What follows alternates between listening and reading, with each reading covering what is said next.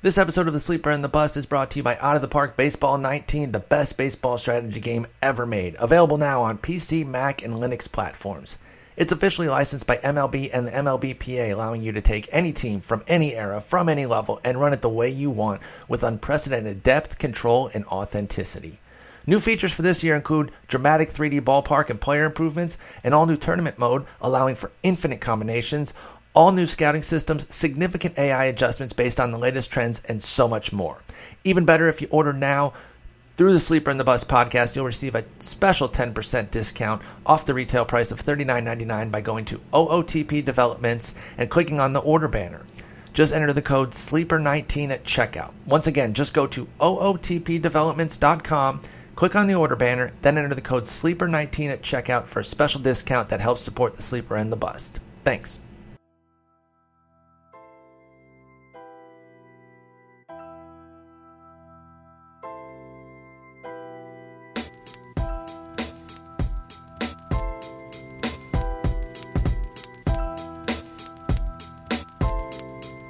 Welcome to episode 561 of The Sleeper and the Bust. I'm Justin Mason, joined by Jason Collette. Jason, how you doing? I'm doing all right, man. I am uh, T minus 24 hours until vacation, until I get at the airport and uh, take off for Fort Myers for a few days. Nice. Got anything uh, special planned for the Fort Myers trip? Uh, beach, beach, more beach. Uh, probably going to the uh, probably am going to the Rays game on Wednesday afternoon. They have a day game against the Jays, uh, and so the kids and I are going to go up while my wife and my stepmom go uh, do stuff they like to do that the rest of us don't. Well, I, it's pretty awesome you're keeping track of minor league baseball like that. Yeah, yeah, yeah, yeah, yeah.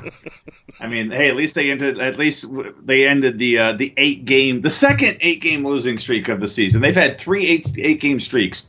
They had the eight game winning and the eight game losing in uh, April, and then they had just ended another one. Thank you, Blake Snell. Well, I uh, I appreciate you guys going on those eight game losing streaks because it makes me feel better about our bet. Hey, after this month, man, here's the thing. They only have from I ran a stretch. What I look, at, I tweeted the other day and said that from May 28th until until July 2nd, they only had three games against sub 500 teams, and that was the three game series against Toronto that starts Monday. Uh, and then conversely, the Astros weren't going to play another 500 team until after the All Star break. Wow. Uh, yeah. So if you're like if you're a Seattle fan, you're like, man, we're sitting pretty beware. And honestly, from a fantasy perspective, if, if you've been bumming on any Astros or if for some reason you're like bummed out on the pitchers and, and whatnot, they're getting ready. To, I mean, they're going to be in the midst of a lot of easy pitching, a lot of easy uh, opponents. They should really get on a hot streak here because when I looked at that Rays schedule after they had won like six or seven straight, I'm staring at it going – yeah, I mean, you know, if people know me on Twitter, you know I'm all about memes, and I pulled that one from the Hunt from Red October, uh, where he's like, "It's going to be off, it's going to be brutal, and we'll be lucky to live through it." And I tweeted that the day after that final win before the recent eight-game losing streak, and so it's held up rather well. Uh, so yeah, if you're if, from a fantasy perspective, you should be looking at that Astro and looking at Astros, and if anybody's bumming on Astros, go pick them up because schedule is really, really easy the next six weeks. Well, that's good to know. I just got invited to like be a beta tester for this new. It's it's a daily fantasy game of sorts, but um, uh, it's uh, it's almost like stock trading with fantasy players. Mm-hmm. Um, and so maybe I'll just go and invest in a bunch of Astros right now, uh, and see if I can let their stock go up as as they go wild on subpar competition. Uh, I'd I'd give their name out, but I totally forgotten what it is and they don't pay me anything. So like, you know, pay me and I'll and I'll announce it on the podcast. but uh, we got uh, some some stuff to talk about. Uh, well, we're gonna start with some recent kind of news. Uh, every pitcher is hurt. Thor. Every one of them is. Thor was supposed to come back today. He's not coming back. Uh, Shohei Ohtani has uh, a worsened UCL. I, I, mean, I don't even know how to describe it. He, uh, uh, you know, had the grade one tear um, or sprain when. And, you know, uh, people kind of seem to have forgotten about that. It, it, when you see, like, I know Ray Flowers kind of lost his mind the other day, right? And I love great. Ray, but that's, you know, in the we knew when he signed that there was some damage there, and it was a matter of how that was going to. Uh, so this this really should not have come as a surprise because I, I remember that I believe all three of us were on the same episode where we talked about it, and I was yeah I know Paul was more bullish on going after Ohtani. This was one of the reasons where I was bearish on it mm. because I, uh, you know, where there's where there's smoke, there's fire. I, I, I if people, if I hope I'm not doing revisionist history, so if people want to call me out on it, please do so. But I believe this was one of the reasons why I was not going to pay um, the, the, the full amount um, on Ohtani. So this honestly should not have come as a surprise because I remember looking at it when we talked about potential workload, and I said I don't know if he's going to ever get over 140 innings, only because the way he's going to be managed and all that. Uh, but I didn't think he what was he have 50 this year? I, I don't know exactly what his inning total yeah, is. he's got 49 and a 49 and a third so far. Pull right that now. right out of my ass. Look at that. Only off by two thirds of an inning. well, and I mean, I, I think I was more in your camp. I mean, obviously, I, I love the talent, but we have to remember that he was coming off a season in Japan where he only threw like 16 or 20 innings or something. Mm-hmm. Some something mm-hmm. tiny. It might have been more than it was that. low. Yeah, but it was really really low. We knew about the the grade one uh, ligament sprain in the UCL coming into it. We knew they were going to manage his workload anyways because he's used to pitching every six days or once a week um, in Japan. Uh, this shouldn't be a surprise to people, and I think everybody is acting like uh, we had no prior knowledge of this. That the you know the sky is falling. Uh, it's it's this is the the gamble you took, and you got elite stats from him uh, over the course of the first fifty innings. If I said over under seventy innings rest of the way, what would you say? Under. Yeah, I think I'm. I think I'm right there with you. I, I, I would not be surprised if he does not throw even another 30 or 40 innings this year. Um, this is a long-term investment for him. He's only 23 years old, going to be 24 uh, next month, and they they have to worry about this kid's future. And when Garrett Richards went through this same type of thing, he didn't he didn't pitch another 20 innings, I think, rest of the season after he did the PRP mm-hmm. injection. They just sat him down and you know let him come back at the end of the season for a couple innings here and there. But um, I, I, wouldn't be surprised if he if he doesn't even get to the 130 that I had projected. Yeah, that's Garrett Richards is really the model that we should be looking at for what could possibly happen here rest of season. Uh, that really should be it. And if that sounds pessimistic, so be it. But with this kind of thing, we don't know. And uh, the other thing that always seems to pop up during these times is, oh my God, just go ahead and have the surgery already. Uh, and I know, I know that you've said it, Paul said it, I've said it. There's no guarantee with surgery. I mean, go back and look at, uh, oh, you know, there's a number of guys that had, you know, was it uh, Daniel Hudson had to have it a few times. There's somebody else there. Who who's the other guy that was the uh, the Padre pitcher that had to have it a number of times, uh, or that he really never came back from it? It's not Matt Latos. I'm thinking of a lefty. Um, I uh, the only guy I can think of is uh, the old A's pitcher that ended up like uh, having it like two or three times and then finally breaking his arm on a pitch uh, last year, and, and, now I'm blanking on his name. I want to say it's I want to say it's Brett Anderson, but I know it's not Brett Anderson. Um, no, I'm drawing a blank on the. Uh, there was the guy that that was. Uh, oh God, maybe it was Latos. This is why this makes for great podcast air. Uh, but there was there was the pitcher that had the problem, and he and we're like, oh no worries, he'll just come back, and he didn't. Uh, oh, Corey Luebke, that's what I'm mm. thinking of. Okay, Corey Luebke, and that just never that he never really bounced back. And the funny thing is, I just pulled Luebke out of the air, even though on the, the Wikipedia list of guys, because I couldn't find uh, Jon Roegele's list, uh, uh, not on there. But I know Luebke has had the surgery, and everybody's like, ah, no big deal. He'll come back. He'll come back. Possibly it was maybe with Luebke it was a shoulder thing, but there's no guarantee with these guys and how they're going to come back from the surgery, and so you can't. You, if you could try something, as we saw with Tanaka, I mean, everybody was screaming for Tanaka to just go ahead and have the surgery, and he never did, and he's worked out rather well. So that's one way you can try it. But if, if it doesn't work, then you then you go the other. you have to go the other route. So I, I don't blame him for not going right away. But uh, yeah, it, it, I hope you enjoyed. I hope you enjoyed Ohtani while you had him because uh, you may not have him much more this year. Yeah, I, I think. I mean, would you even sell for twenty five cents on the dollar right now, or would you just hold and hope you get him back? Uh, in a reset league, in a reset league, I'm probably cashing my chips in to see what I can get at this point. Uh, in a keeper league, if, keeper league, I take it back. Him.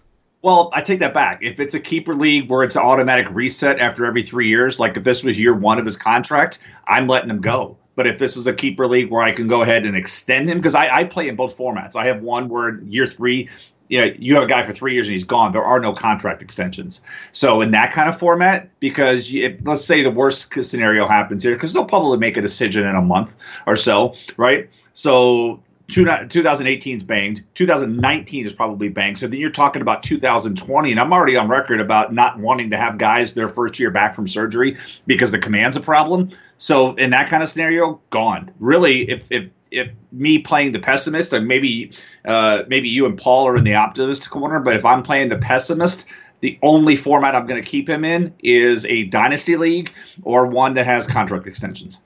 Yeah, I'm I'm actually right there with you. I I feel the exact same way.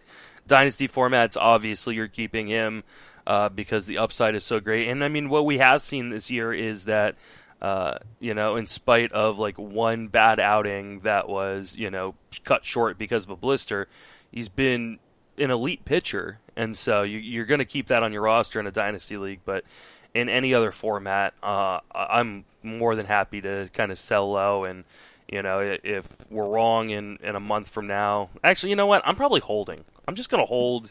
What you know, worst case scenario, you end up having to drop him later, but uh, I think yeah, I think I'm just gonna hold and and hope for the best, and you know maybe he can be Garrett Richards in, in Tanaka and avoid the surgery, uh, and you get some useful innings towards the end of the season. Hope so. We'll see. I, am going to be in the other side. I hope for the, those of you guys who own them, I have them in zero leagues. Mm-hmm. Um, so it doesn't. It well. hurts me as a it hurts me as a baseball fan. Doesn't you know from a fantasy perspective? I have no skin in this game, but it it does suck um, from a baseball perspective. I'm glad I got to see him hit a home run earlier this year in person, but uh, never got to see him pitch in person. Let's say he does avoid surgery. You know, he, he does not. He does not need the Tommy John surgery uh, we come into next season, where do you think he's going to be drafted? Um, I'm trying to think back to where Tanaka went the year after this happened to him.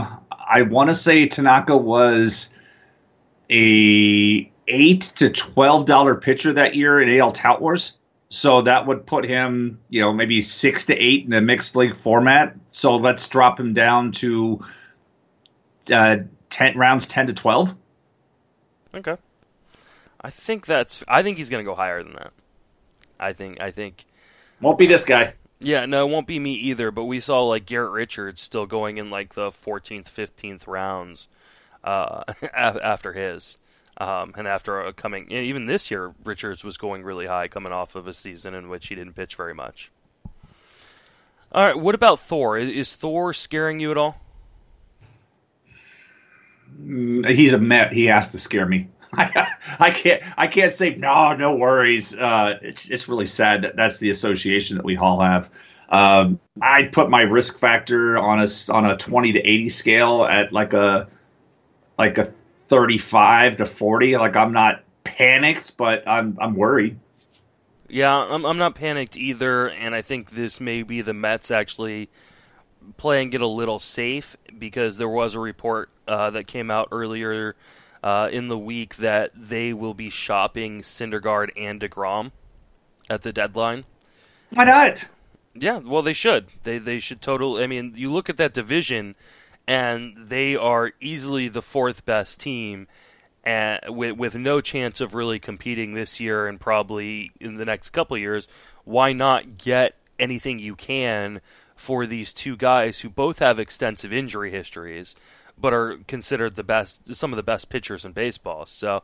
Uh, I mean, you, you don't think uh, the the Yankees or a team like that can't use one of these guys and won't pay out, you know, the ass to get them. So uh, I think they're just being a little bit careful with him. I think they'll uh, make sure he's 100% healthy so they can showcase him for another month before the trade deadline.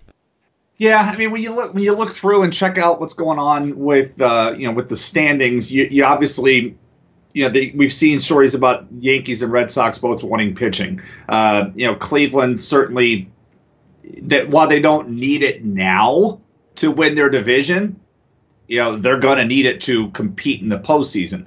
Uh, Seattle is just Seattle and Houston have it. I don't know if they need it there, but then you flip over you, you, flip over to the National League. Milwaukee is constantly in a search for a starter. You can see them trying to make a deal uh, to that point. And I I maintain that everybody in the NLS not named San Diego, should be making some kind of push as well because that entire division, you know, four teams are competing for that. And if, if somebody wants to differentiate themselves, they're going to have to make a move uh, there. So there are the good news is if you're in an NL league, the the odds of those guys staying in the NL are pretty good.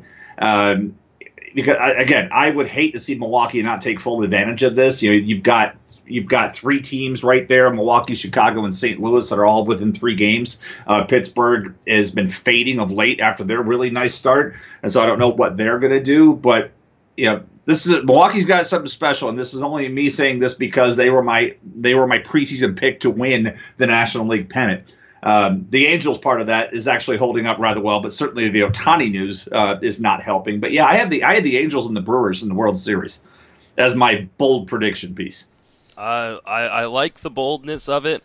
I definitely did not have either of those two teams uh, in it, but uh, like you had have to think, like you said, Milwaukee one has the prospect depth in their minor league system to go out and get one of these guys. The Rockies have, I mean, the Rockies have so many riches in that in that in that system, except yet, for hitting. well, well, I don't know. It's just kind of it's weird that you know, they, they they're still needing. Uh, they're still needing, still needing help at the non Nolan Arenado corner positions overall. Um, and then you know I, I, keep seeing notes every now and then from people free Tom Murphy. Yes, Tom Murphy is destroying AAA, but if a catcher is hitting that well in AAA and is not coming up to the majors, um, kind of says something about that catcher's defensive skills. And maybe you know maybe they can move him uh, for something in the American League and get him some opportunities to hit uh, or see if the bat. Uh, you know, as we saw this this past week with Brad Miller, even though Brad Miller was a 107 WRC plus guy, he was he was designated for assignment because he can't catch a cold you know, baseball it's not the same. It's not the same sport where if you can't play defense, ah, if you hit, we'll still keep you around. you got to hit really well because even guys that are hitting uh, seven to ten percent above league average don't get to keep their job if they suck in defense. I just don't understand like what the Rockies are doing in terms of leaving certain guys in the minor leagues. I mean, you know, a catcher is a catcher. Uh, you know, there, there's other things that they have to be able to do in order to get a call up. But uh, Raimel uh, Raimel Tapia, like, why is he in the minor leagues? I, I just I do not get that at all. Uh, Garrett Hampson has been very very good. Uh, their former third round pick. Uh, you know they've got other guys in in the minor leagues that are high top prospects, and some of them that are blocked by Arenado himself. So it's like, why not move some of this minor league depth um, you know, Brendan Rodgers. Why isn't Brendan Rodgers like you know making an appearance? I, I know they don't necessarily. That's have... next year. I mean, we got uh, back. I think Paul and I. I don't know if you were on that episode. We talked about there was one rumor, or I think Mike Petriello had talked about it about trading Trevor Story for Manny Machado. Yeah, yeah. Yeah. I, uh, yeah, that kind of thing. But you, you, look at Tom Murphy; he's hitting two. Not then, no, he's playing Albuquerque. Uh, you know, put Which that is a in, launching in pad. Yeah, launching exactly. pad. But he has 31 extra base hits. You know, 15 home runs. Uh, 360 on base average, 642 slug, you know, all of that. And those are the, so everybody looks at those numbers. You're like, oh my God. But he did the same thing last year. I mean, last year his triple slash was 327, 361, 647, also in Albuquerque. I mean, so he's been in Al, that was, I'm sorry, that was 2016. So he has spent, uh, we've got roughly uh, 600 and something plate appearances in AAA Albuquerque, and he owns it so much. He's probably the mayor of the city at this point. And then, and you know, he's in his in his time in the major leagues, uh, which is all of 68 at bats. He has struck out 28 times. Yeah, I just, you know, if any pitcher is going to come in and be a stud, even in Coors, it's a guy like Syndergaard, you know, with a 47% ground ball rate, you know, just disgusting pitch, uh, pitches and velocity. Uh, like if, I'm Colorado, I, I'm calling the Mets and being like, "What do you want? Just t- just tell us what you want, we'll give it to you." Yeah. How scared are you of the shoulder injury to uh, Strasburg? Always scared about shoulder. Uh, this is my same thing that I'll say every time. Shoulder is your velocity engine. So if you have problems in your shoulder, you're not going to be able to throw as hard. But you can't throw as hard. Your stuff's not as good. You're more hittable. Uh, and and so, and the only way shoulder problems go away is rest and rehab. And if that doesn't work, then we have the surgical route. So I would. This gets back to my long-standing thing where pitcher says I'll be fine. I'll be back in two weeks. Add a few weeks to that because again, you really have to shut it down uh, to see if, and then start up and see how it feels again uh, through that process. So for me, uh, this would just probably me. If I were the guy that was running the Nationals, I don't let him pitch until after the All Star break. Yeah, I, am right there with you. Tanaka has a hamstring injury. Uh, supposedly two could, of them, right? Oh uh, yes, didn't both, both, of them cramp up? Yeah, both of them, and so he's on the DL. Could return prior to the All Star break, uh, according to uh, N- NJ.com. Um, I'm not super worried about this. Are you? Uh, I'm not. I'm not. It's just, but I think it's the second time this has popped up. And that we, I think the first time it was cold weather. They're like, all right, fine, not cold right now. Um, and so maybe it's just a matter of, of, stretching out more, but at least it's just uh, cramping and not any kind of um, not any kind of tear right now. Yeah, and if you need to drop Tanaka in in you know mixed leagues because he one he sucks in uh, this season, and two you may have too many injuries to to hold him on your DL. I, I don't have a problem with that. Yeah. Okay, let's uh, let's move on. Let's talk. Uh, oh, we got uh, Mike Soroka's returning uh, this Wednesday. He's coming off the DL uh, and will pitch. Uh, what are your thoughts on Soroka and his return? happy that he's back. I'm still, I'm, I'm, honestly still amazed at how well the Braves are playing. I just really missed this one it's as far insane. as how they were gonna, how they were gonna get it done this year. Just really missed the boat on this one, uh, and you know, good for them. Uh, I'm really excited to see how this kid was going to pitch. He's somebody that I had uh, targeted in a number of leagues. I got him at exactly zero. Uh, because I think everybody else was sitting on him for the same kind of capacity. So, um, you know, let's see where things. If he could pitch like he had in the three games before he uh, before he went down, that'll be nice because uh, the strikeout rate was good. Everything else was in good shape, and I uh, just want to see him pitching again and see Atlanta keep pushing along. Competitive baseball is better for better for it. I'm tired of seeing all these teams tanking like this. I thought at first I was like, okay, it won't be so bad, but there's a lot of bad baseball being played right now. There really is. I was worried about Soroka when he was coming up because I, I, don't like the idea of any right-hander pitching in that stadium. Uh, but man, he just is. He he gets the ground balls. His fly ball percentage right now, eighteen percent. Wow, that's I mean that's super impressive. Um, and I mean this is this is a theme for him uh, prior to coming up to the majors, it was 18% in the minor leagues. So uh, mm-hmm. this is, it isn't like a fluke that he can keep keep the ball on the ground uh, and, and, line drives at worst. Uh, so. All right, uh, let's uh, let's talk about some streaking hitters.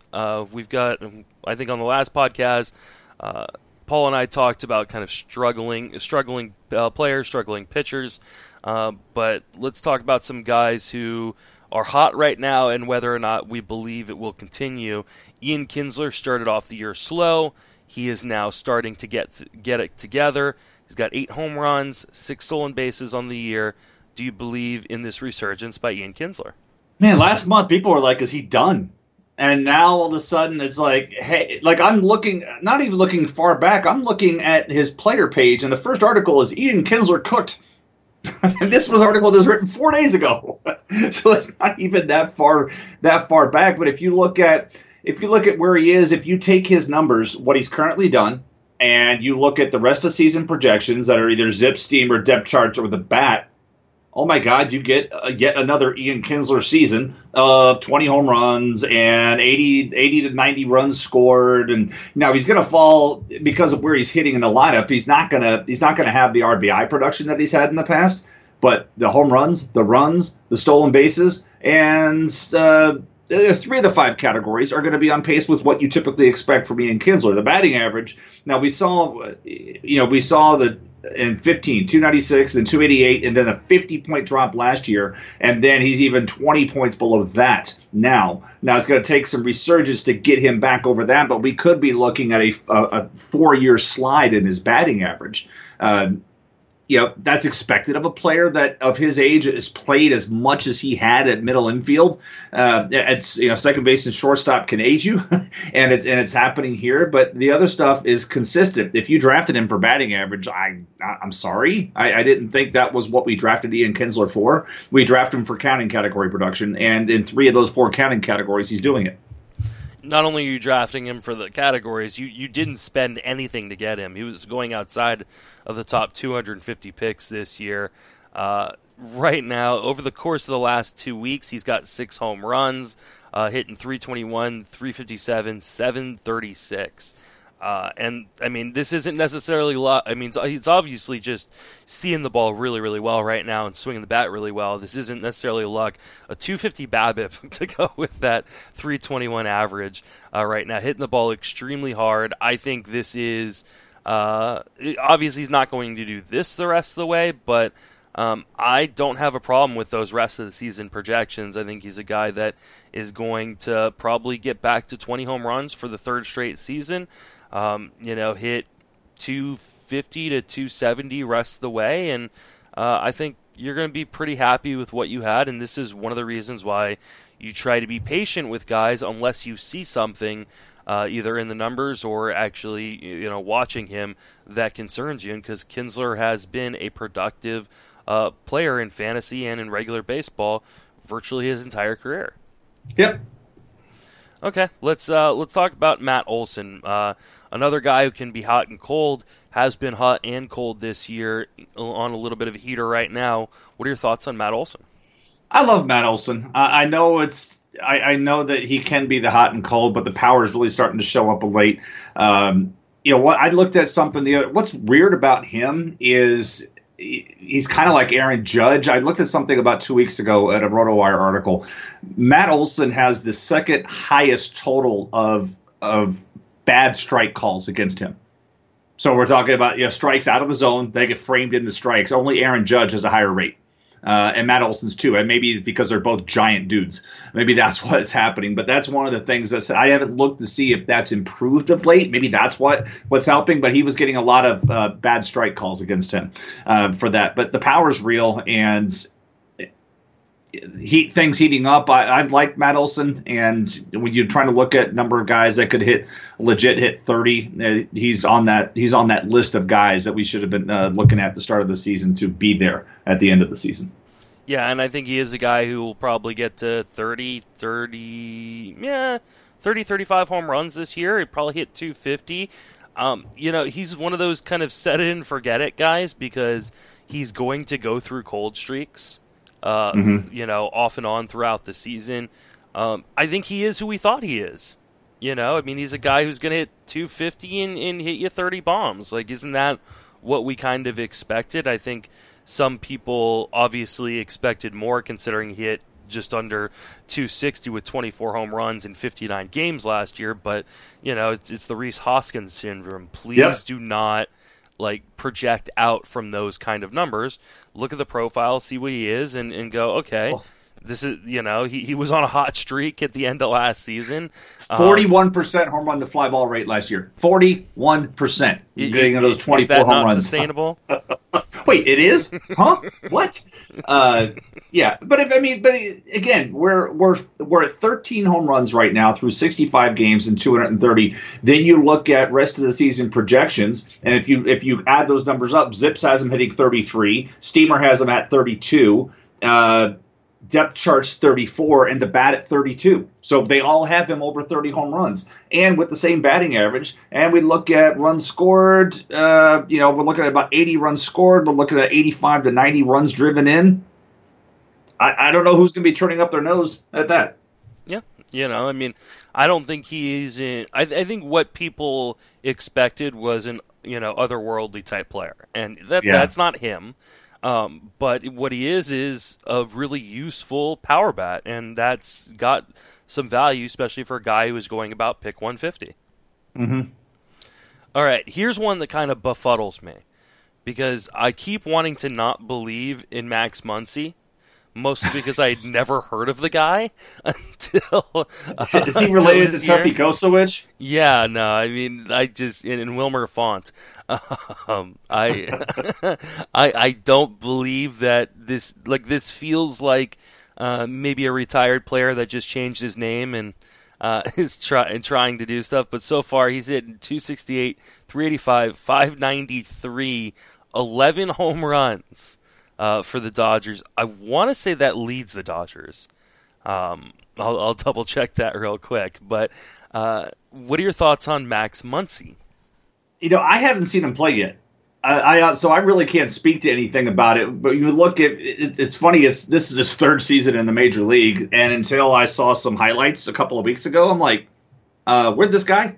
Uh, I don't I don't remember him playing with the Athletics. You want to talk about some uh, uh, hidden at bats, but he had 225 plate appearances over the last couple of seasons with the A's, and I don't remember any one of them.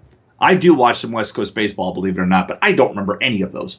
Uh, and watch probably four of the home runs came against my teams. Uh, but obviously the numbers really weren't there. And then last year with the Dodgers in AAA, uh, 12 home runs. I mean, nothing there if you're trying to look, but the batting average was PCL ish. I don't know if this is one of those stories where he sat down with, hey, Justin Turner, who is that hitting coach you worked with again? Can I go work with him and and, and see what, you know, what what kind of impact happened there, uh, if anything happened. But you look at a guy, he's hitting more. His ground ball to fly ball is 0.7 right now.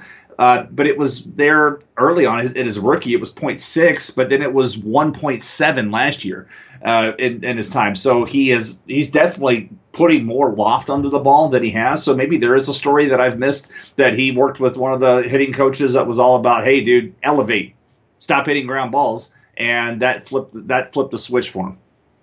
Yeah, he. Uh, there's a great article. Uh, I believe it's the top one on on his player page. Yes, by uh, by Jeff Sullivan, um, and it really it really he does some gifs that show the swing change um, and it, it's a legit swing change. So, uh, and you know, he, he, did change the launch angle. Um, this looks somewhat legitimate. Um, I'm still having a hard time completely believing it, but here's the deal: the Dodgers don't have any other choices right now. Right. I mean, they're playing Cody Bellinger out in uh, out on center field right now, because they just don't have a ton of options uh, with, with, all the injuries they've sustained this year. So Muncy's going to get run, and as long as he continues to hit, there's no reason why they're going to sit him down or go out and get someone Man. else. So, so you know, I'm, I'm watching. I'm watching this here. It, this is one of these things where you look back at the swings that Jeff's got put in his article, and you know, this this gets back to watching baseball. And if you go to the article um, that that Justin's mentioning here, you watch his lower half, and his lower half is about as stiff as it possibly can be. He barely picks up his front foot. He's like, okay, but it seems like there's very little stride to his. Uh, and this it gets back to one of my old rants. I wish we had the ability to do side an- uh, angle cameras on demand, so we could see how far guys' feet are apart and if they're overstriding. I mean, guys, when you hear coaches talk about all this, it's because that's the that's the angle they see but we don't get to see that angle. The only time we get to see it is when you're in the Arizona Fall League because uh, they have cameras on every single possible view, and then you can uh, you can get over there, or because it's five dollars to get into a game, you can sit over there and look at these kind of things. Um, but then you look at Muncy's swing now, and you can see that he's not he, he's squatted more. He's definitely uh, his lower half has got more movement to it now. Where he's picking up that front foot, putting it back down. So it, it's night and day. That his upper body looks more crouched over a little bit now. He's not standing so straight up, and it just it amazes me how you know, hit away for a couple of years, and somebody's like try this, and all of a sudden, boom, here it comes. And that's honestly, this is what it looks like just from mechanically. And I don't know all the other machinations of this, but it's it, these guys don't look like the same guy at the plate. No, he looks like a completely different guy. Uh, I mean, I'm just amazed by his power because I mean, he just, oh, like that that that gif of him hitting that home run uh, in the Philadelphia game is, uh, I mean, you can just see he's just, he's muscles that thing just right out of there. So you know, I mean, it's it's a pretty decent profile from the numbers too. I mean, he's got almost an 80% contact rate. He's swinging outside of the zone less than 20% of the time, uh, a less than 8% uh, swinging strike rate. These are good numbers and hitting the ball hard too. So I'm I'm actually buying in on Max Muncy. He's probably already gone in your 10 and 12 team or uh, your your 15 team leagues, but in 10 and 12 team leagues, I think you go ahead and grab him and, and see how see how far this guy can go. Yeah, I agree. Uh, speaking of Dodgers, we have Joc Pederson, who is gone on uh, quite the hot streak. Uh, is it time to believe back in Joc Pederson? God, I mean, you talk about coming like the the old fantasy zombie term. I mean, mm-hmm. we we were trying like, oh, maybe he's going to be DFA'd, and all of a sudden he can't stop hitting and then you get back to oh well the talent was always there but it just took forever for it to surface. I don't know if i'm ready to believe in him. Um, we've seen it before out of him but he's such a streaky dude. And i feel like we've missed we've missed the hot streak. If you haven't been on board now it's like oh, sorry this is for those five of you that held on to him forever. You're finally being rewarded. Uh, but you know the production the production has definitely been there of late and the thing that's been most impressive is the reduction of strikeouts. That's always been what's killed him is his inability to make consistent contact. And right now, I mean, he's he is about half his strikeout rate uh, from just a couple of years ago. And you know, if, if you stop skidding yourself out and swinging at poor pitches, then that allows you to tap into the power that you've had uh, in the past and you know, the, his swinging strike rate is at a career low right now. So these are he's not hurting himself. If we think back to uh, you know some other guys that have expanded their zone and gotten themselves out uh, like that, he's he's addressed the errors of his way, and right now he's getting that uh, getting the production that he should have been that we saw a couple of years ago in his talent level. And I, I mean, I was such a huge Joc Pederson fan when he was not as much as the guy who's not with us today, but yeah. yeah, I mean, I, I think I might have been up there with him because I, I was all. I think I took him inside the top 100 when he was a rookie. Wow. Um, and, and, and, and paid dearly for that, unfortunately. Um, you know, he, one of the things, too, is, you know, the one, the Dodgers, while they do have a ton of injuries, they do have some flexibility in terms of positions on this team. You know, they can they can play Justin Turner and, and Chris Taylor um, and uh, Bellinger in different spots. Uh, and with Max Muncy, they can also move him over to third. And so they can move guys around and try to get Logan Forsythe out of this roster uh, at times, especially when they're going up against right handed pitching, to get Joc Pederson in this lineup and if they can just protect him against left-handed pitching because he just mm-hmm. that that's always been his downfall is he just can't hit lefties to save his life. He's even even this year he, he's only hitting 158 against lefties but that's only because i think he has like a total of 19 plate appearances against them. 19 too many. Yeah exactly. It, like i, I want to say his 19 plate appearances in 18 games um, against left-handed pitching. So I mean, maybe that's maybe that's one of those chances where they where they have run out of bench spots and the other mm-hmm. team brings in the loogie. Is like, oh well, Yes, oh, he's got a hit. Yeah, 19 at bats. Sorry, 21 plate appearances against lefties in 18 games. Um, hitting 158. Uh, so it's um, you know, they're pretty. That's pretty much like the Kyle Schwarber treatment. You know, do whatever we can to to protect you against lefties, get you in against righties. But the difference between him and Schwarber is Joc Pederson is a, a, a you know a great defender out in the outfield, and so I think they'll want to try to get him in as much as they can uh, in, in, that outfield. So uh, I'm I hate to say it, I'm buying in on Joc Pederson. Uh, this is this is uh, th- this is really gross because I I'm, I think I feel like I'm falling for this again. This is it, see, it's not the fantasy zombie; it's the fantasy kryptonite from the old yeah, 06 there you go. You know, I just I can't I just can't completely quit him. Um, so I, I don't think I would do it in ten team leagues, but I think if you've got daily moves in a twelve team league, uh, I think I'd probably be looking at investing in him. Hey, did you guys? So we stay in LA area for just a second. Did mm-hmm. you guys talk about Jose Miguel Fernandez going to the Angels? The uh, thirty-year-old they called up. I did not, but it made me sad when I saw the headline. Right. Uh, no, I only mentioned it because he's, you know, he the Angels have brought him up, and you know he was actually getting to the PCL. He was ripping up the PCL, and he's got multi-positional flexibility for whatever reason. Uh, you know, if you're if you play in a CBS league, he's eligible at second base.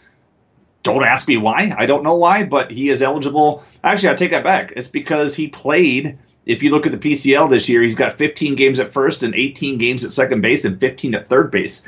But he's eligible uh, if you're in a CBS league because he's the guy that I had to pick up to replace Brad Miller.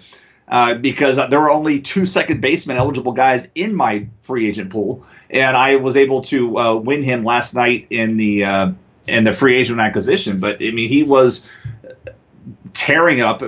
He was hitting uh, three 345, 412, 562 down there with more walks and strikeouts in 225 plate appearances as something. I mean, he's always, you look at some of the other minor league numbers that he had in, in uh, last year 306, 367, 496 between double and triple A. And he's somebody that came out of the Mexican League.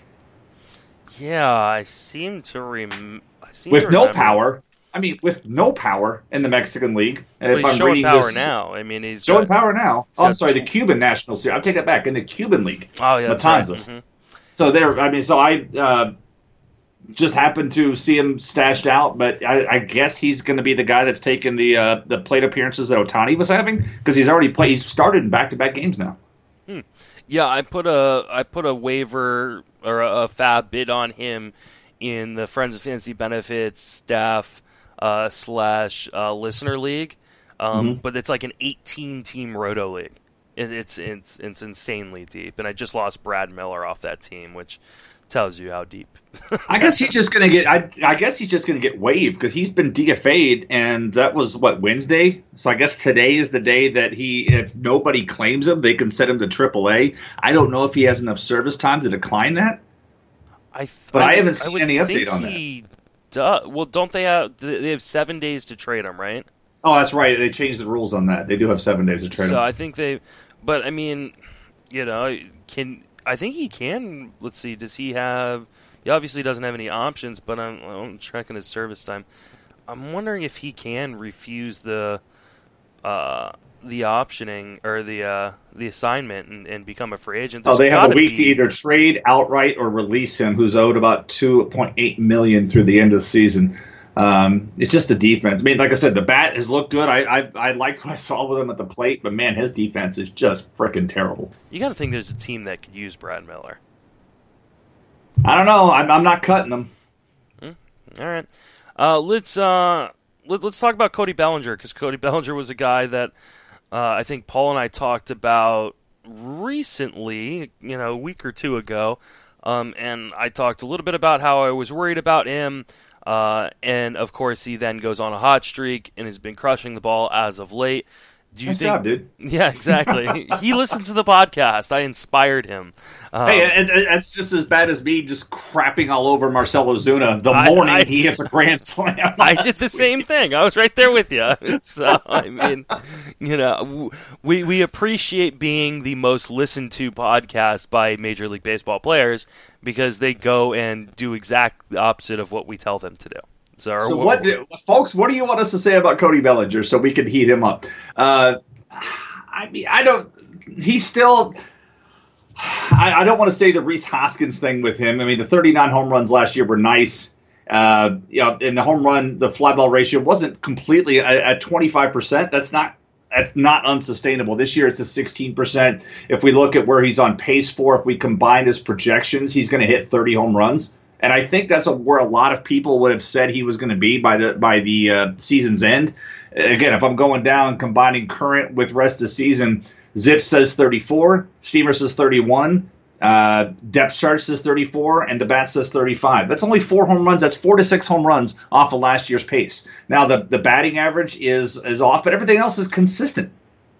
Yeah, I mean, I I think people were a little overzealous coming into the season and thought that uh, it's one of the things Paul really talks about a lot and, and harps on a lot is that prospect growth isn't linear and I think yep. people thought he was going to take the next step by taking him in the second round of, of drafts. Um, and I, I was definitely one of the people who was who was on the other other side of that. Um, and I was very concerned by what I saw in the playoffs, and really what I've been, you know, seeing most of the season, which is that he's got a hole in his swing, and when pitchers exploit it, he really struggles. Um, it's nice to see this this hot streak, but I'm not necessarily buying in, especially on the price that's going to cost to go get a Cody Bellinger on a hot streak. Correct. Jurickson Profar is on a hot streak as of late, um, and I think a lot of people have given up on, on Profar, but there are still some believers out there. Where do you fall? Man, you want to talk about prospect development is nonlinear. I mean, that mm-hmm. light line's all over the place. I have uh, I have been a long time Profar apologist, but I don't know. I don't know if he has a full time. I know he's playing in the field right now, but I what we're seeing in the field now is not what we saw of him pre injuries, uh, and he's had a number of them. Uh, but I've always believed Nevada has thought is one of those cases where he's been rushed. He's still young, and and uh, I'm not a mixed league. I'm not ready to take him on a mixed league, but in AL only, I, he's somebody that I tried to get in a couple of leagues, and there was just somebody that believed in him a little more than I did. See, the question becomes what happens to him when Elvis Andrus gets reactivated. Right.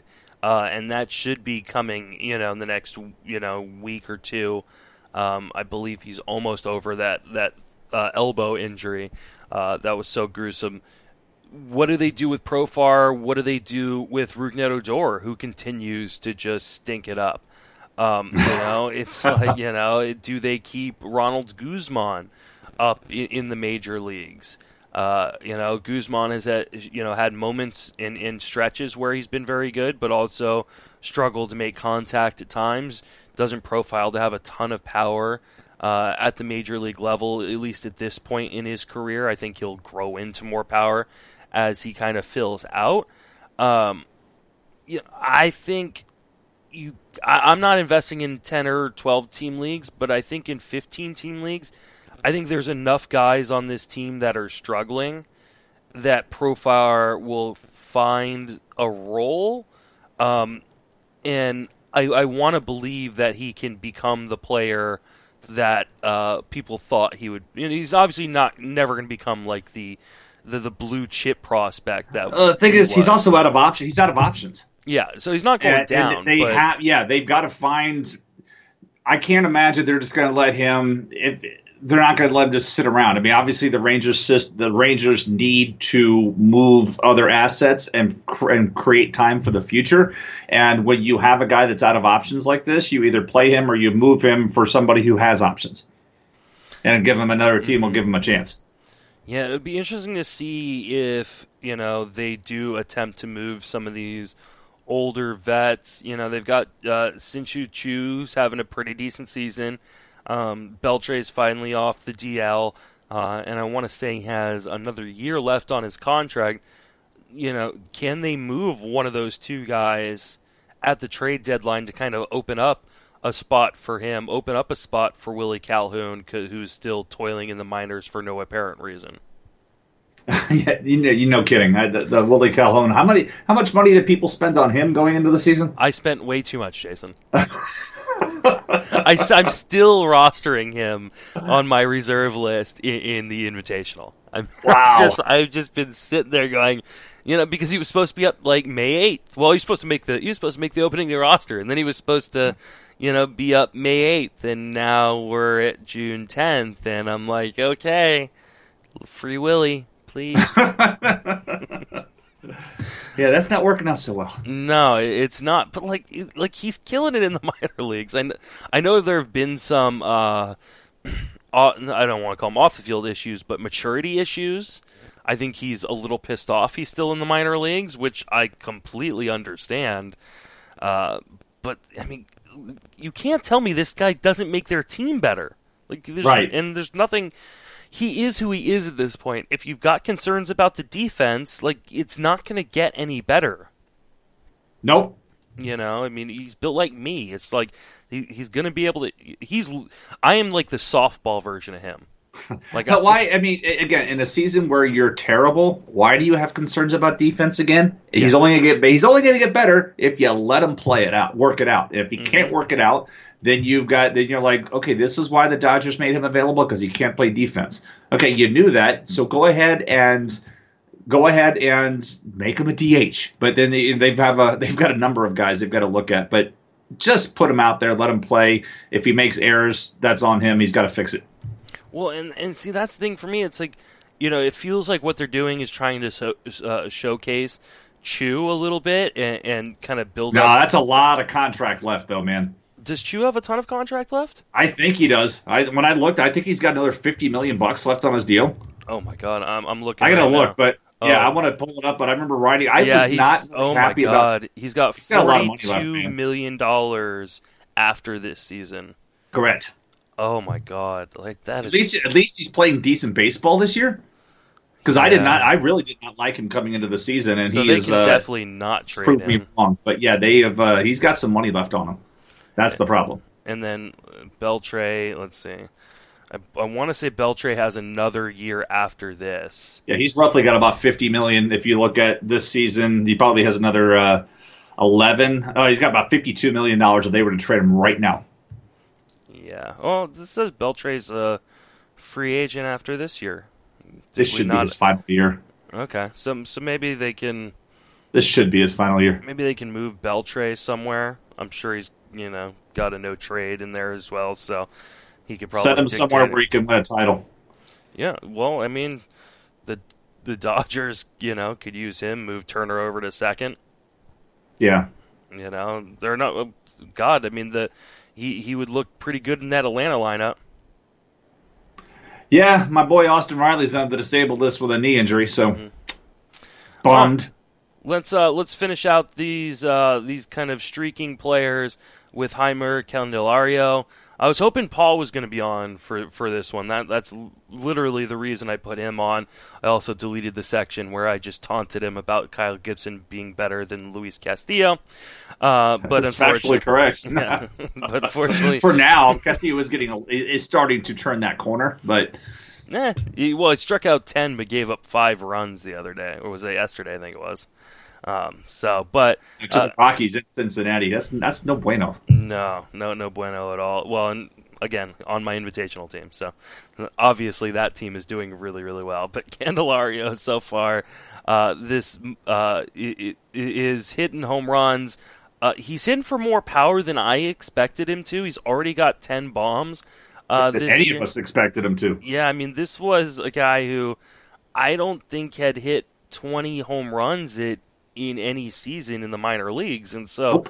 the fact that he's on 12 pace for 12 was his previous. I'm sorry, 13 mm-hmm. in 2016. 13 combined between uh, Double A and Triple A for the Cubs. That was his high watermark. No, he between all of his uh, he hit. Let's see. He hit 18 last year between the Tigers, Cubs. Oh, I see that now. Minors and majors. He just in so now. many different stops yeah, because he got I traded midseason.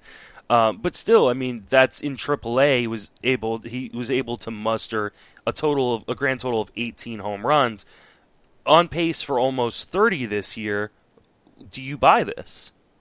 I don't know if he's on pace. Well, uh, yeah, if you were just triple his numbers. Uh, no, I mean, you look at rest of the season projections, they have him, everybody has him 21, 22 home runs total. Uh, I buy it because he's going to keep playing every day. That's the thing. He'll he'll get the counting stats. I don't know if the if the, he'll be able to continue to hit 263 with a 25% strikeout rate. Um, but he's just going to keep playing. There's there's no other option there uh, for that. And so in that regard, he'll get at season's end when I'm looking at 20 home runs, 75 runs scored, 75 to 80 driven in. That's totally believable. Yeah, I think he could probably get. Yeah, he should get to 20. Probably get to 25. Hitting the ball fairly hard this year, putting uh, enough in the air that I think uh, that the 17 uh, percent home run to fly ball rate is uh, sustainable. And I love the fact that he walks. Like, I mean, uh, you know, guys that walk when they struggle a little bit, and he will have moments when he struggles, being kind of a young player. But he'll at least get on base and that you know and score runs. The top part of that lineup in Detroit isn't bad, so I mean that that should uh, give him a, some good opportunities to get some decent RBI production. I kind of like Candelario as uh, one of those underrated corner infield options. Yes, all right, let's uh, let's talk some two start pitchers like we've been uh, doing every week for the last few weeks. Uh, broken them up into tiers based on ownership uh, by CBS's numbers. Uh, we'll start with the the the the most owned group. Uh, so this will be for your shallower formats. Junior Guerra gets the Cubs and the Phillies at home. CC Sabathia gets the Nationals and your Rays at home. Clay Buchholz gets Pittsburgh and the Mets at home. If you got to stream one of these guys for a two start week, who are you doing? Cletus! Cletus! He's back, baby. Absolutely. I mean, yeah. I mean, obviously the the Sabathia matchup's very favorable too, but Cletus. I put a substantial bid on him in Towers this week. Love it. It's oh, I just can't. That that I mean, uh, yeah, I mean, you and I have been on the Cletus bandwagon for a long time, and he looks I, actually, good. I, as soon as he came back in my in one of my NL home leagues, Cletus was on my roster Was because really? my, my team my team name is the Slack Jawed Yokels. Mm. Well, and then, my mascot it's is. Cletus. My, my picture is Cletus from The Simpsons. So that as soon as Buchholz put, I I uh, I fabbed him and I got him, and all is well except for my place in the standings. But it is uh, I'm I'm very happy that Cletus is back on my roster. Well, and the cutter. I mean, the cutter is it's working, and I mean he's uh, you know pitching in Arizona with a humidor, and it, everything seems to be going well. Obviously, he's not going to continue doing what he has been doing, but I think he can be a, a pretty usable piece. And if you're look, looking for a streaming guy, I think he's one of my favorite options this week. Yes, I, I agree. Cletus aside, I, I probably have written him off for dead a few times, and people are gonna be like, "Wait, I thought you hated him." No, I, I'm I'm I'm back on for these matchups. Yeah, and I mean, I, I watched him pitch against the Giants the other day, and he he looked pretty good. I can't believe it. He looked pretty good. Um, all right, ne- next set. These are guys that I believe are uh, under. I think they're about fifty percent owned uh, in CBS. Trevor Williams at Arizona, home versus Cincinnati. Mike Leake, home versus the Angels and Boston. And my boy Chris Stratton on the road at Miami at the Dodgers. Um, I want to go with the second. I'm drawing a blank on the name. The matchups. It's not Trevor Williams, the other guy. Mi- Mike Leake versus. Oh, I take that back. No, it is Trevor Williams. It was Mike Leake that I didn't want. It was Trevor Williams. I, I like those. I like the matchups there.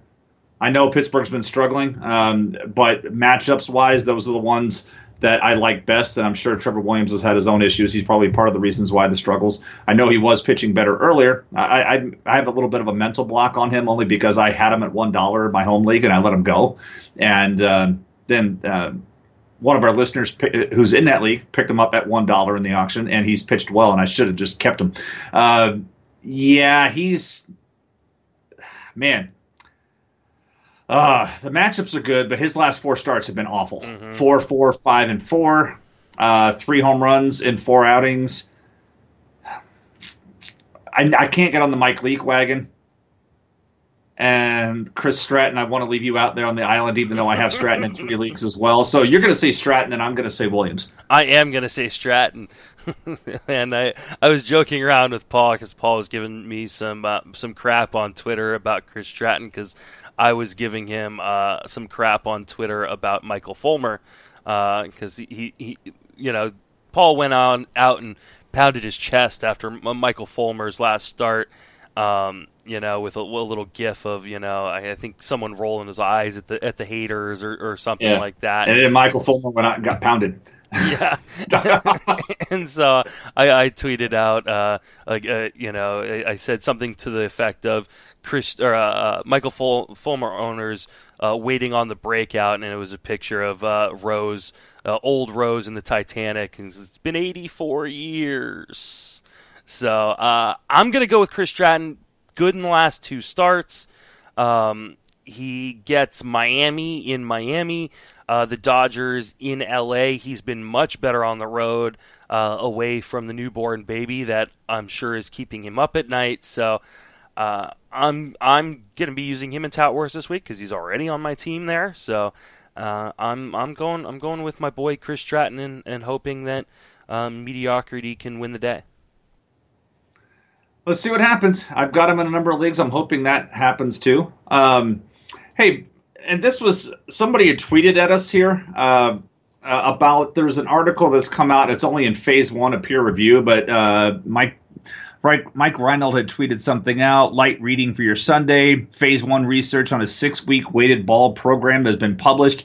Yeah, it takes a long time to conduct and publish real peer reviewed research. Phase two and three done coming soon because Stefania Bell threw it out. Um, that somebody, uh, 80 underscore J Rod, wants to know if we know what teams use weighted balls because the results of the, the conclusion performing a six week weighted ball throwing program increased pitch velocity. However, the program resulted in increased shoulder external rotation, prom, and increased injury rate. Hmm. Yeah, Curious to see the rest of that. Clinical relevance, although uh, relevance, although weighted ball training may increase pitch velocity, caution is warranted because of the notable increase in injuries and physical changes observed in this cohort. That is intriguing. It's very intriguing. I have not seen uh, this uh, article or read it, uh, but I will. You said Stefania tweeted it out. Uh, I just retweeted it uh, so okay. folks can see, but it just says, you know, background emphasis on enhanced baseball pitch velocity has become popular, especially through weighted ball training program. However, little is known about the physical effects or the safety of these programs. Uh, I'm assuming Kyle Boddy's going to weigh in on this, or Bodie, um, and you know, probably have something to say because Eno's written a lot about this kind of stuff too. Uh, but it said the effects of training with a weighted ba- baseball program was assessed using a two-way repeated measures analysis of variance at a uh, priori significance level of uh, p under uh, 0.05. Um, so you, your folks that are really good in stat, stats will have to uh, let me know. And uh, diddy diddy breaking news: Vlad Jr. has been diagnosed with a strained patellar tendon in his left knee. Oh, that's not. He will good. be reevaluated in four weeks. Do we? Did they say what what grade of a strain? Um, no grade. Okay. Diagnosed with a strained patellar tendon, per the club, he will be managed conservative, conservatively and will be reevaluated in four weeks. Yeah, that's uh, that. I don't know if you've ever injured. I've injured that tendon. I, I tore that tendon in high school, and it can really. No uh, thanks. It can yeah, it can really damage uh, um, your ability to move laterally. Um, you know, it's it's not. It can't. It obviously will have some effect uh, moving kind of north and south, but it's it's really your lateral movement. So I, I doubt he's going to have any ability to play third base while that while that's hurt. Yeah, that's no good. Oh man, even better news: Madden football's coming back to the PC. Woo! man, that's how I got started playing Madden back in the day. I used to I used to work at a rec center at night, uh, city rec center, and back the old day Madden, you could create your own plays which I thought was ahead of its time. I'm, I'm not. I don't think I'm confusing games here. But no, you no, I, I, did it on Madden. Yeah, you could create your own plays and simulate things. I'm like, man, that was awesome. Uh, and see, that's where I when you play on game stations now and uh, PS4 and anything else, whatever, it's uh, you don't have the at least I don't think you do, but you don't have the ability to do that kind of set formations and see what things were like. So that's how I used to kill time um, back then. So I guess you know, good news, bad news. Vlad not doing well, but Madden coming back to the PC may get me back into football gaming. yeah, I, I got to upgrade my system from uh, the PS2 I still have. All right, next set of guys: uh, Stephen Wright at Baltimore, at Seattle, Lucas Giolito versus Cleveland versus Detroit, both at home. Jordan Lyles at St. Louis, at Atlanta, and Wade LeBlanc, uh, home versus the Angels and home versus the Red Sox. Wow. Can we do a flat none? Yeah, sure. If you want to say none. None. None, none. I don't know. I don't know if there's a, honestly a format. So Stephen Wright, I've, I've talked about you know, it's a knuckleball. First of all, yes, he looked really good against Detroit the other day, and the thing was dancing, but it was also uh, windy. I was in. I I was was I at that game? That was Tuesday night. He showed. Yeah, I was at that game. I went to Fenway Tuesday night, and I'm pretty sure it's the game Stephen Wright pitched in, but I did see the highlights later, and the knuckleball. Yeah, it was it was Tuesday night. I was at that game.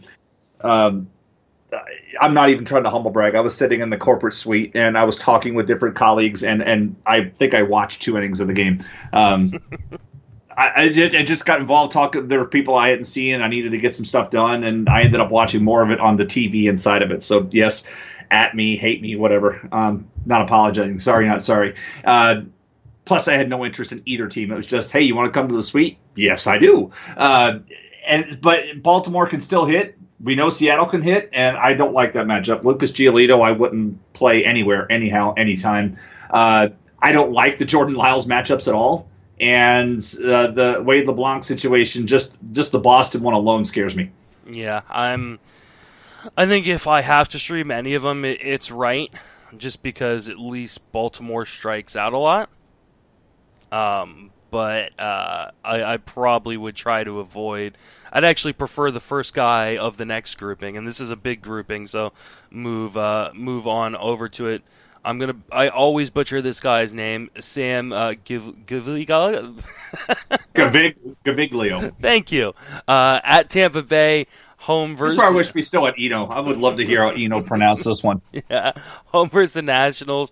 Uh, Jason Vargas at uh, Atlanta at Arizona. James Shields versus uh, Cleveland and Detroit at home. Blaine Hardy uh, versus Minnesota at the White Sox. Wei-Yin Chen versus San Francisco at Baltimore.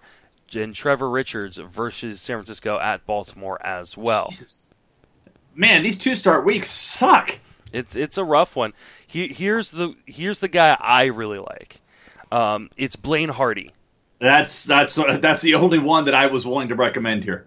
Yeah, uh, and it's just because he is a lefty, and both uh, the the uh, the Twins and the White Sox struggle hard versus left-handed pitching.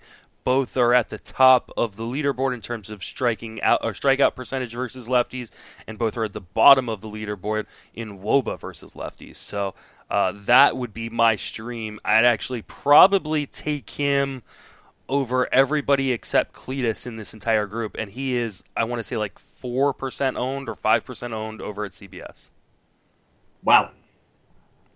Yeah, that, I mean, honestly, the rest of them are just like no pass, hard no, mm-hmm. no thanks, absolutely not. Oh, okay. so yes, that's where that's that's where I am. All right. Well, that is going to uh, wrap us up for this episode. Uh, any last thoughts? Anything you want to promote uh, over yeah, with your writing at RotoWire. Um, I, I just took a look at some of the guys with new pitches this uh, this year, kind of an update to see where some of the guys were who said they were gonna what they said they were gonna do and what they have done. Uh, that was that piece, and then I have got to start working on next week's piece here this afternoon on a topic yet to be um, yet to be identified. All right, and then uh, yeah, I write like four or five times, maybe sometimes six times a week at Fangraphs, four or five, six times a week at Fantasy Alarm, a few times a week at uh, Friends of Fantasy Benefits, podcasts everywhere. And then I'm on the uh, so, Fantasy Sports Radio Network in a few hours. Nice. Uh, schedule wise, um, so we can talk this through on air so people know what to expect. Uh, with next Sunday being Father's Day, uh, if there's a way to record on Saturday, that would be ideal. Uh, I know you probably have commitments Father's Day. I definitely have commitments, mm-hmm. and then the, the, the following weekend, I am I will be coming home from a business trip in Chicago. That on that Sunday morning, so normal time's not going to work for me. Um, so if there's a way to do it later in the day, cool beans. If not, I won't be able to record on the 24th. I know I won't be able to record on Saturday next week, so we'll have to maybe see if we can maybe do a Monday recording. Um, or talk to Paul. Or talk to Paul, have see if he can yeah. do a Saturday recording with you or a Sunday recording with me. Um, and then we'll figure out the week after. Uh, we'll, we'll figure something out. I could probably uh, do a later recording or something like that. Okay, just wanted to put the expectation out there for folks so they're like, hey, why aren't you guys publishing anything? Yeah, it's because and availability. if we can't ever record, there's always the you know the fireside chat with Paul, with Paul and Nick that That's comes true. out later in the evening. So uh, they they get a double dose on they get a double header on Sundays. So mm-hmm. every, every, once in a while, maybe the morning game's going to be rained out. Mm-hmm. All right, that that's going to do it for us. Talk to you later, Jason. All right, dude. Thanks.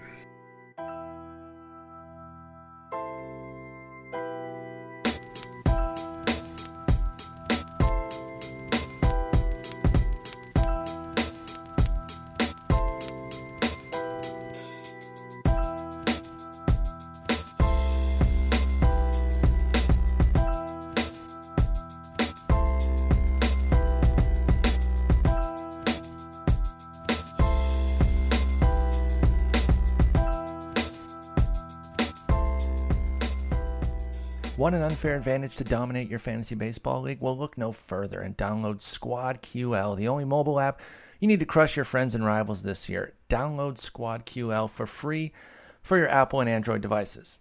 Squad QL recommends the best starting lineup each day based on your starters, bench players, and free agent pool.